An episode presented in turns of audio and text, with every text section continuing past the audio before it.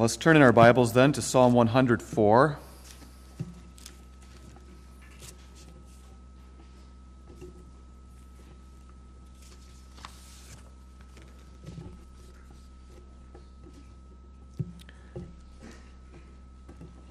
Let's read that psalm together. Bless the Lord, O my soul. O Lord, my God, thou art very great.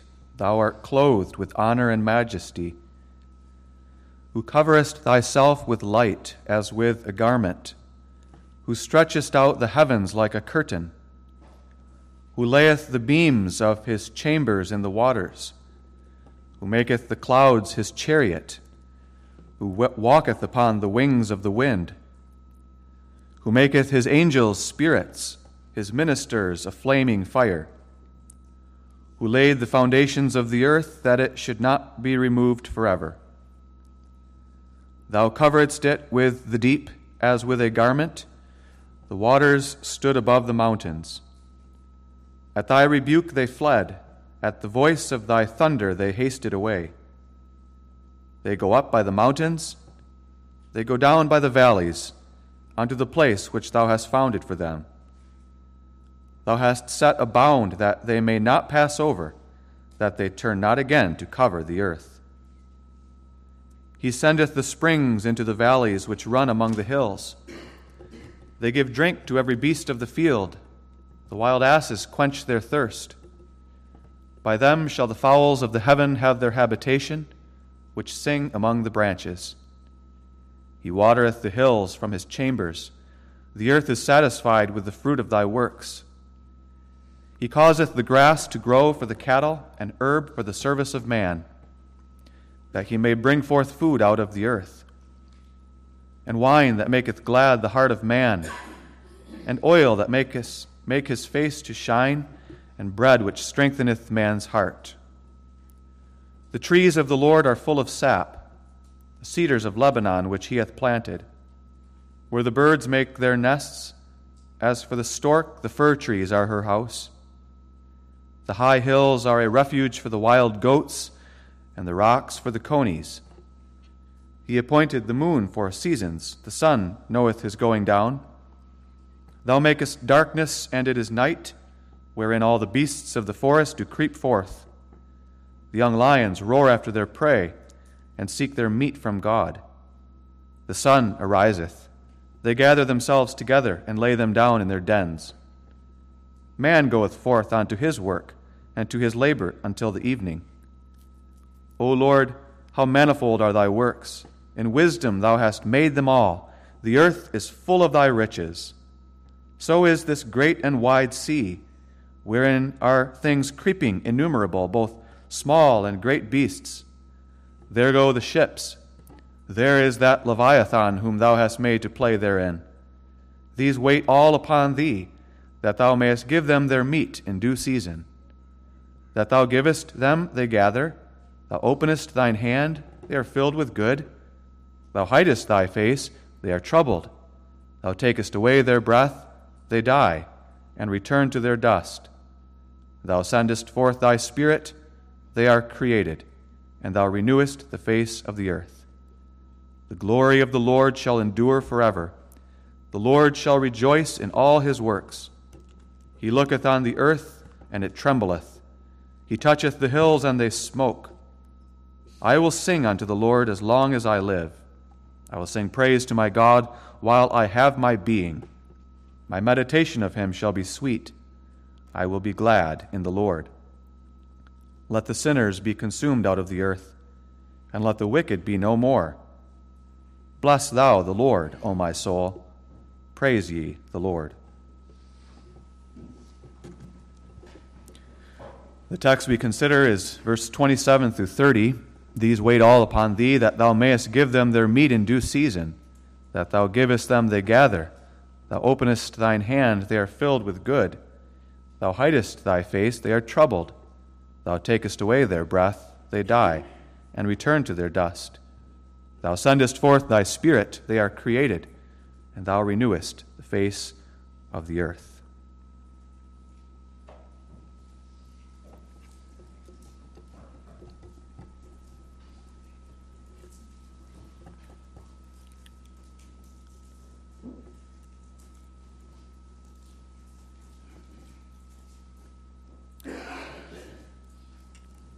Beloved in the Lord Jesus Christ, the believer, like the writer of this psalm, when he looks around him at the world in which he lives, he sees many of the very same things that the unbeliever sees. And the psalmist makes that clear in this psalm when he writes about the many different things that he sees around him in the natural world.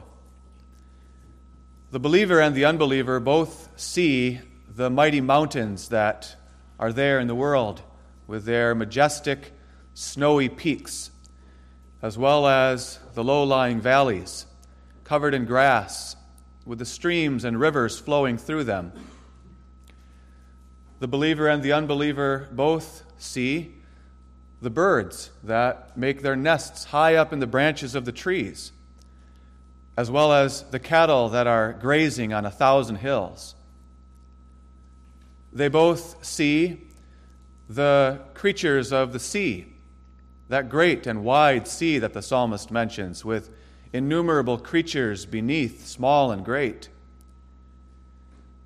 They both see the starry night sky up above, the sun and the moon, the sun as it rises in the east and as it sets in the west. The believer and the unbeliever alike see all of these things. The believer and unbeliever alike also receive many of the riches of the earth.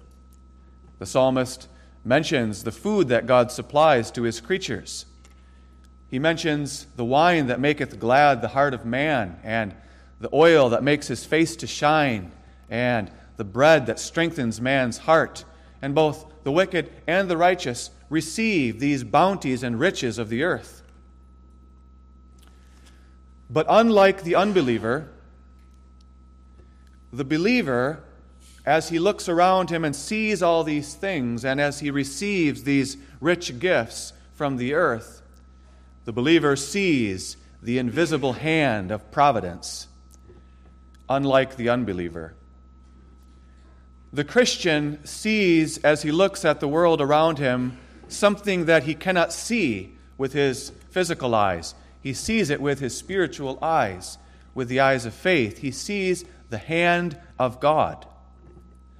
He sees the hand of the Almighty Creator of the heavens and the earth, the Almighty Sustainer of the heavens and the earth, the Almighty Provider of all good things. He sees the providence of God. And that spiritual act by which the believer acknowledges the unseen God as the fountain and the source of all these good gifts is the very essence of thanksgiving which is why we're gathered here this morning. The psalmist is giving thanks to God for his providential care over the whole of the creation. He says in verse 1 I bless the Lord, O my soul. O Lord my God, thou art very great. Thou art clothed with honor and majesty. In verse 24, O Lord, how manifold are thy works! In wisdom thou hast made them all. The earth is full of thy riches. In verse 31, the glory of the Lord shall endure forever. The Lord shall rejoice in his works. 33, I will sing unto the Lord as long as I live. I will sing praise to my God while I have my being. The believer doesn't just know about the providence of God. The believer doesn't just preach the providence of God. The believer doesn't just speak of the providence of God as a theological truth, but the believer speaks to the God of providence. The believer has a relationship with the God of providence and gives thanks to him in prayer and song throughout his life. In fact, as we see in this psalm, the believer even acknowledges the hand of God when evil things come, when hard times come when there is suffering and affliction and death. The believer recognizes that this too is included in the scope of God's providence, so that he gives thanks in prosperity and in adversity. Let's consider the text under the theme acknowledging God's hand in the cycle of earthly life. Notice that cycle. First, giving food to all creatures. Secondly, taking life from his creatures. And finally, renewing the face of the earth. The psalmist writes in verse 27 These wait all upon thee, that thou mayest give them their meat in due season. The psalmist is speaking about all of the creatures that he has listed in this psalm, and he says about all of them that they wait upon the Lord to give them their food in due season. That is, they're waiting for God to bring into their possession the food that they need at just the right time, at that necessary moment, in their hunger and in their thirst, in order to nourish and strengthen their bodies so that they can continue to live. Take the Leviathan, for example which he mentions in verse 26. Having spoken about this great and wide sea wherein are things creeping innumerable, both small and great beasts, he says, There go the ships, and there is that Leviathan whom thou hast made to play therein. The Leviathan was a great sea creature that God created in the beginning, and we don't know exactly what it was but it was evidently a great sea serpent or sea dragon of some kind. It is described in great detail in Job 41, as well as in the book of Isaiah. It's described by God in the book of Job as a great creature that actually breathed forth fire from its mouth and smoke from its nostrils, that was covered in these, this armor of scales that was impenetrable with the arrows and spears and swords of men, so that men, when they encountered the Leviathan, were filled with terror and dread. It was a sea monster, great, powerful, and violent and fearful. And yet, the psalmist says about that Leviathan that's playing there in the sea that it also waits upon the Lord to be given its food in due season. This great, this mighty, this fearful creature is still utterly dependent upon Jehovah God because God is able to give an abundance of prey or a scarcity of prey, so that Leviathan has plenty to eat or nothing to eat. The Leviathan, too, waits upon the Lord to give him his food. Think of the young lion mentioned in verses 20 through 22. Thou makest the darkness, and it is night, wherein all the beasts of the forest do creep forth. The young lions roar after their prey and seek their meat from God. The sun ariseth. They gather themselves together and lay them down in their dens. The lion is often called the king of the beasts. It is one of the most majestic and powerful cats in the wild. And it speaks of the lion going forth in the night, in the darkness, chasing after its prey, roaring after it, jumping on it, pouncing on it, digging its claws, and finding its food that night and dragging it into the den to eat. We think of the lion's great power and strength, its agility, and its skill in hunting. But the psalmist says the lion, too, just simply waits upon the Lord to bring him his food. The Lord can bring a bunch of deer into the vicinity of the lion, or he can cause that group of deer to go somewhere else. He can give success in the hunt, or he can give failure. The lion may leap after the deer and miss, or he might pounce upon it. He depends upon the Lord. The psalmist mentions the stork in verses 12 and following. By them shall the fowls of the heaven have their habitation, which sing among the branches. Verse 17, where the birds make their nests.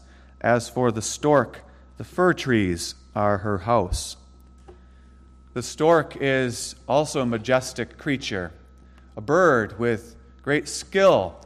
The stork can go into the streams and the ponds, and with its long beak and its great speed and agility, pounce on the fish in the stream grab it, and have its food. But the stork also waits upon the Lord. Literally, we see the stork standing there in the water, waiting waiting, waiting for the Lord to bring that fish into reach so that it can have its food.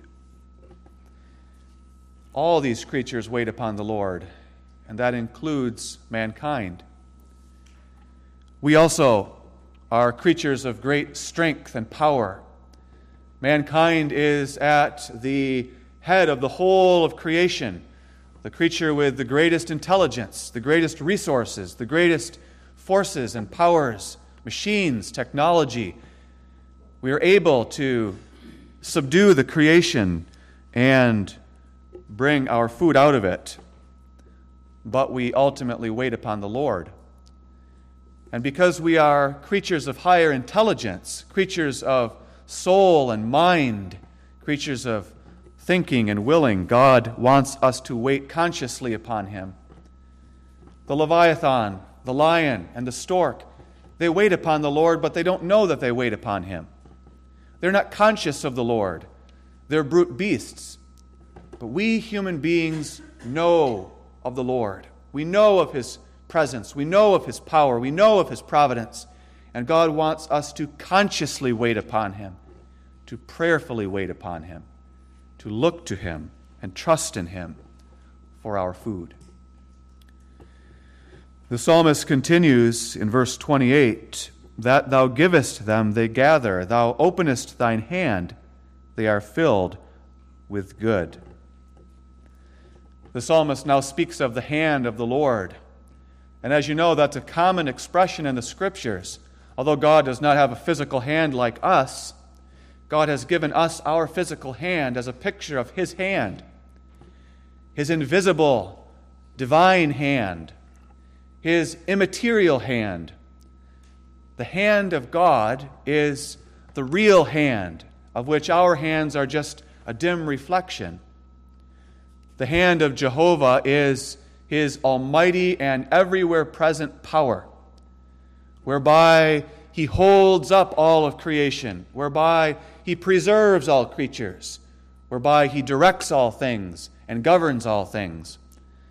In other words, the hand of God is his hidden providence that we have confessed already this morning. The Heidelberg Catechism teaches us that the providence of God is his almighty and everywhere present power, whereby, as it were, by his hand, he governs and preserves all creatures, so that all things come to us, not by chance, but by his fatherly hand. Whether it's herbs and grass, rain and drought, fruitful and barren years, meat and drink, health and sickness, riches or poverty. None of these things come to us by chance, but they come to us from the hand of God. And now the psalmist says that God opens his hand. And so that's a figure of speech of God giving to his creatures the things that they need to live, giving to us our food in due season, filling us with good things, satisfying our hunger and our thirst. God opens his hand to the Leviathan, to the lion, and to the stork, and to all the creatures of the world. And does he not also open his hand to you and me? God opens his hands so that the clouds pour down rain upon the earth and replenish the ground with moisture, that life giving moisture that is necessary for the crops of the field. The Lord opens his hand and shines his sun so that the rays of the sun travel at the speed of light here to the earth and bring the warmth and the heat of the sun, as well as the light of the sun that is necessary to warm the ground, to warm the soil, and to give light to the plants of the field. The Lord gives that sunlight and that rain in the correct measure sometimes more, sometimes less. But He gives it so that there can be a growing of crops in the field. He does that in the springtime, in the summertime, and in the harvest, so that in the harvest time He opens His hand to us and gives the fruit of the ground, so that the fields are covered with wheat and barley and soybeans and all kinds of grains, so that the vineyards and orchards are full of grapes and olives, so that the fields are full of healthy chickens and turkeys and ducks, poultry, fish, hogs, cattle. And God also holds the reins of the whole economic process, so that from the rays of the sun to the drops of the rain to the field, to the shipping of goods here and there, to manufacturing plants, to the grocery store, God is sovereign over it all. So that the grain becomes bread, the grapes become wine, the olives become oil and all of the produce of the earth turns into food for man and beast. And there it is, available on the shelves at the local grocery store and in the refrigerators. When we go into the grocery store and we walk down the aisles and we see all these foods on the shelves, and we see all these foods in the refrigerators, we as Christians should be consciously thinking and seeing there before our eyes God opening his hand and saying, Here is your food. Furthermore, God opens his hand and gives to us the means of obtaining that food. Because if you go into the grocery store with nothing in your pockets, it doesn't do you any good. But the Lord also opens his hand and gives to us the means of purchasing that food, of obtaining that food for ourselves. He gives to us our life, He gives to us our health and our strength, so that we're able, as the psalmist speaks in verse 23, to get up in the morning, to get out of bed, to go to work, to work with our hands, the thing that is good, and to earn an income. God gives us that job. God gives us that education. God gives us those opportunities and those experiences so that we're able to develop our skills and we're able to have this job or that job, this advancement or that one. All of those things are good gifts from God.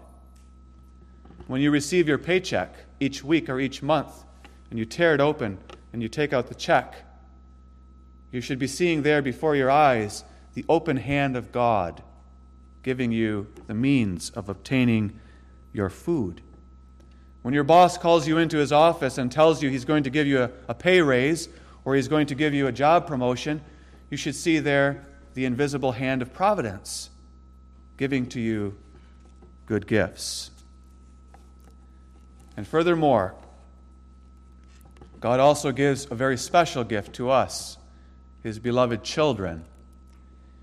He gives to us something that he does not give to the unbelieving world, to the wicked world he gives to us also the grace of the Lord Jesus Christ, so that as we receive those good gifts of God's open hand, we are able to receive them with thanksgiving. Now, the world will celebrate Thanksgiving Day just as we do, but the unbeliever does not give thanks to God for the good things that he has. He may give thanks to chance, he may give thanks to luck. He may give thanks to Mother Nature. He may give thanks to the government.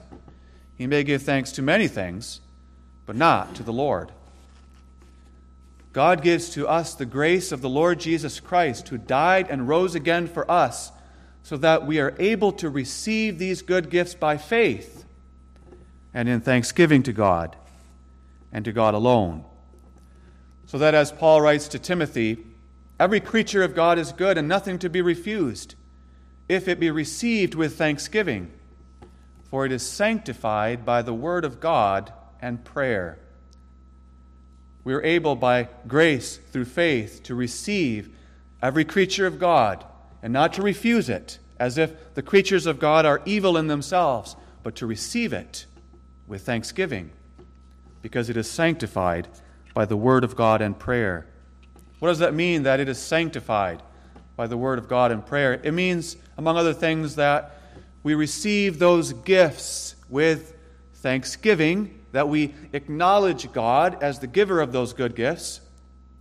It means that we have the grace to receive those gifts and to enjoy them in moderation, not in indulgence, not in drunkenness, not in revelry, but in moderation, unlike the ungodly world. It means that we're able to receive those good, good gifts from God also with contentment, not with greed and covetousness, not longing for more and more and more, but receiving them with a contented heart that God has given us our daily bread. That's what it means. So, Thanksgiving Day as a Christian is a time for us to pause, to think about all of the many ways God has opened his hands to us, to me personally, to us as a family, to us as a church, and to take a little time to give thanks to him for each and every one of those blessings. But the psalmist continues. In verse 29, he says, Thou hidest thy face. They are troubled. Thou takest away their breath. They die and return to their dust. The psalmist speaks here of the face of God. Having spoken of the hand of God, he now speaks of the face of God. And again, God doesn't have a physical face like us, but our physical faces are a dim reflection of God's face. Our face is the manifestation of our feelings, our attitudes, so that others, when they look at our face, are able to see something of what we're thinking, what we're feeling, and what is our attitude towards them, whether it is an attitude of favor or displeasure, whether it is an attitude of joy or anger. The face of the Lord is the manifestation of his favor or his displeasure toward his creatures, so that his creatures come to know that God is favorable toward them or unfavorable. The psalmist says that the Lord hides his face. The Lord puts a veil over his face and shields his face sometimes from his creatures so that they're no longer able to see his face. They're no longer certain about how God feels about them, what God thinks about them. They don't know. They are plunged into a period of perplexity and uncertainty. They're troubled as they experience difficulty and pain and suffering the Leviathan, as it swims through the ocean, waits upon the Lord, and the Lord brings to him his food in great swarms of fish. But then at other times, the Leviathan finds no fish. The Leviathan begins to starve. It becomes weak and troubled as God hides his face from him. The young lion chases after the deer and receives his food, but then sometimes he can't catch a deer for many days and weeks, and he begins to grow hungry. He becomes sick. He lies down in the bush in the savannah, pining in his suffering. The stork, one way or another, receives a broken wing so that it suffers and it struggles to receive and eat its food. And we also experience all kinds of affliction as human beings. Sometimes the Lord sends us suffering and pain. He sends us all kinds of afflictions of the body, afflictions of the mind, of the soul, so that sometimes we feel as though we can't see God's face. Where is God? We think. Where is He in this moment? Where is He in this situation? I don't know why God is doing this to me. I don't understand His purpose with this suffering. Why is he giving me this trouble? God seems far away. He doesn't seem near. I don't see his smiling face. God hides his face sometimes, and we suffer. And then the psalmist says that God takes away their breath and they die and return to their dust. God is the one who gives us our breath. The very first breath that we took when we were born as little babies when we cried after we came out of our mother's wombs and we sucked in that air for the first time, God gave that breath to us. And ever since that moment until today, every breath we have taken, God has given to us. We don't think about that very often. As we involuntarily breathe in and breathe out, God is giving that oxygen to us to breathe. and God gives that breath to all of his creatures. But then God takes it away.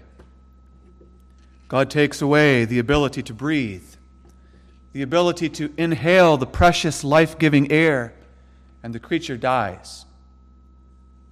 The Leviathan gives up its life and sinks to the bottom of the ocean to a watery grave. The lion breathes its last breath and dies in the savannah. The stork collapses in the wetland and dies and gives up its life. And man also faces that last enemy of death. God has taken away the breath of millions and millions of men and women before us.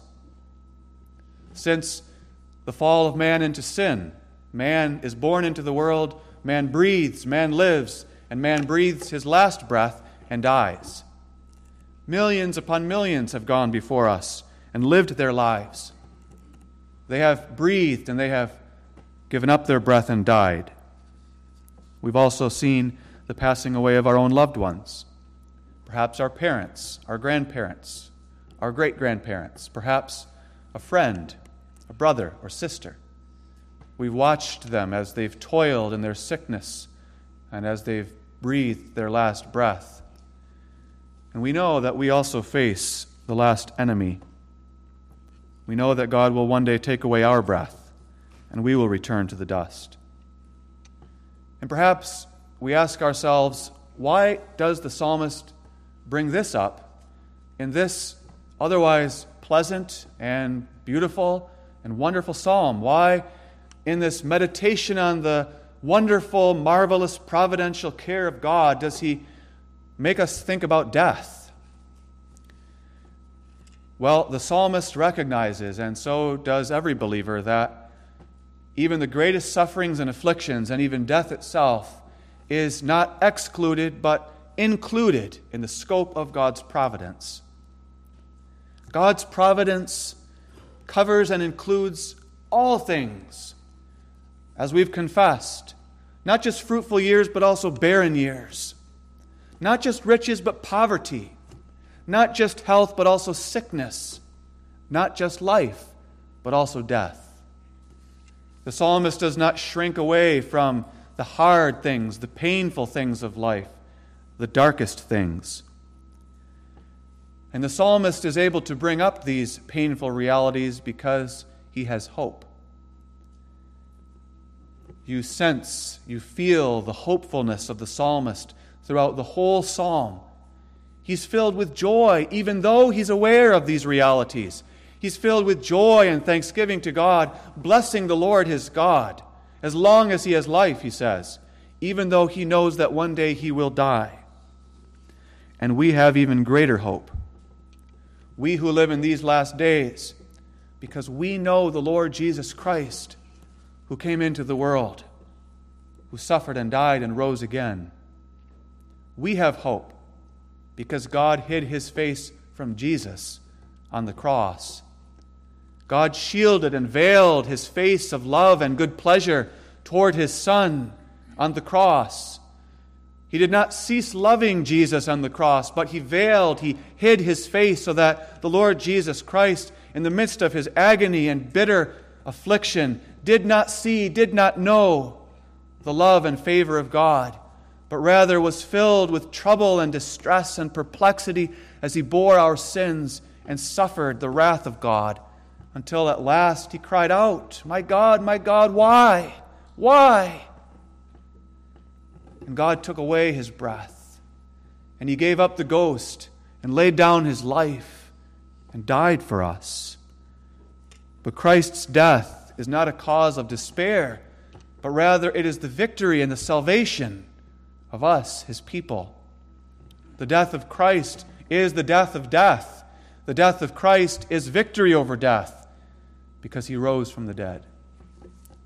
On the third day, he arose with victory and life everlasting. And now he gives that to us as believers in this world. He gives us now already that everlasting life so that we're able not only to look around us and see the beauties of the creation, the goodness of God, the riches and the bounties that He bestows upon us. But we're also able to stare into the face of death itself and say, O death, where is thy sting? O grave, where is thy victory?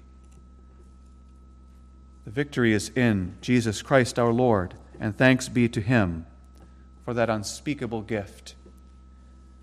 Because we are in Christ Jesus by faith, we know that all things are for us and nothing is against us. All things belong to us because we belong to Christ and Christ belongs to God. Nothing can separate us from His love, but all things work together for our good. And that's why we're able to give thanks even in the midst of affliction. We're able to give thanks for all things and in all things, as the apostle exhorts us to do in Ephesians 5, verse 20. In the name of our Lord Jesus Christ, because we know that God will turn all things, even pain and suffering and evils, to our advantage as He brings us through our pilgrim's journey to our heavenly home. Finally, we notice that the psalmist speaks of God's renewal of the creation. Verse 30 Thou sendest forth thy spirit, they are created, and thou renewest the face of the earth. The psalmist shows us that there is a cycle in earthly life. He has spoken of that cycle. And as I said in the introduction, even the unbeliever can see that there is a, a cycle in the world. There is a cycle of life and death and renewal. But only the believer can see that God, in his providence, is the one who carries forth that cycle. The psalmist speaks of the fact that God opens his hand and gives life, that God closes his hand and takes life away, and then he sends his spirit and renews the face of the ground. The Lord does all of that. He sends forth his spirit, the Holy Spirit just as he did in the beginning.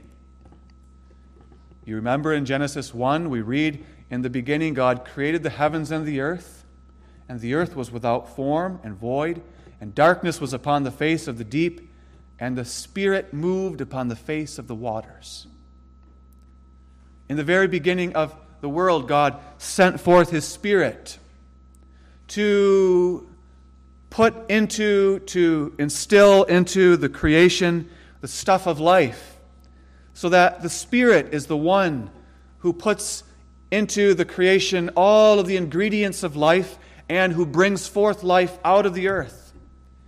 And then from the creation of the world throughout all time, God, by His providence, continues to send forth His Spirit into the creation to give life and to renew life in the cycle of the earth. We see that cycle all around us in the spring, in the summer, in the fall. In this time of year, the leaves are changing color orange, yellow, and red, and brown, and finally they all fall to the ground, and the trees are left bare and dead. They're plunged into the winter season, and they're cloaked with snow and ice, so that all of life is hidden under the cold. But God then sends forth His Spirit and the Spirit melts the snow and the ice so that the waters flow again in the rivers and streams. The grass sprouts in the ground, the leaves poke forth on the branches, the blossoms and the flowers appear. Thy Spirit, O Lord, makes life to abound. The earth is renewed and fruitful the ground. The Holy Spirit is the one who, after a time of famine and pestilence and shortage, again renews the economy, rejuvenates the economy so that once again there are jobs, there are, is a way to earn an income. The Holy Spirit is the one who, after the death of the Leviathan, the lion, and the stork, causes the mother Leviathan to bring forth a little one, the mother lion to bring forth a little cub, and the mother stork to bear an egg that hatches into a little chick. The Holy Spirit is always the one causing life to abound. We humans eventually pass away. But the Spirit brings conception in the womb and brings forth a little baby to renew our joy and to fill us with happiness and reason for thanksgiving. There's a cycle in earthly life, and God, through the Spirit, is the one renewing the earth. Finally, that cycle is a picture of a bigger and more significant cycle. It's the cycle of creation, fall, redemption. God began that cycle in the beginning when He created a perfect, beautiful, glorious world. When He filled the world with life, bursting with life, animal life, plant life, human life. There was no threat and no danger on the horizon. But man, by his sin, fell and brought the curse of death upon the world, filling it with suffering and affliction and pain. But God graciously sent his own Son into the world to redeem the creation, to reconcile all things to himself through the blood of the cross, and to bring forth out of the old human race a new human race, to bring forth a church to dwell with him forever. Christ, through his death and resurrection, has renewed us. He has renewed us not just with life, but with everlasting life. And when he raises our bodies, he will not just restore us to life, but he will give us that higher and more glorious everlasting life in body and soul in the new creation. So, do we not have reason for thanksgiving? Do we not have many reasons, even far beyond the food on our tables, the clothes on our back, the roof over our heads, and all of the earthly gifts God has given? We have many reasons to give thanks. And the psalmist teaches us to sing to the Lord. Considering all these things, where does it all lead? It all leads to worship. Bless the Lord, O my soul. O Lord my God, thou art very great. Thou art clothed with honor and majesty. And the final verses of the psalm I will sing unto the Lord as long as I live. I will sing praise to my God while I have my being. My meditation of him shall be sweet. I will be glad in the Lord. Let the sinners be consumed out of the earth, and let the wicked be no more. Bless thou the Lord, O my soul.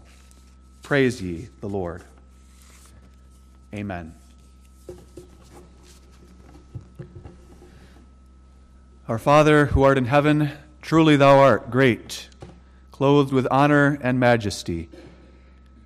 We thank thee for the eyes to see, thy invisible hand at work in all the creation. Father, forgive us when we have failed to see it, when we have failed to be thankful failed to worship Thee. When we have thought that things come to us by chance or from nature. And we pray, Father, strengthen our faith so that we will see when we go to the grocery store, when we go to work, when we receive our income, Thy hand opening up to us and giving us the things necessary. And above all, that great salvation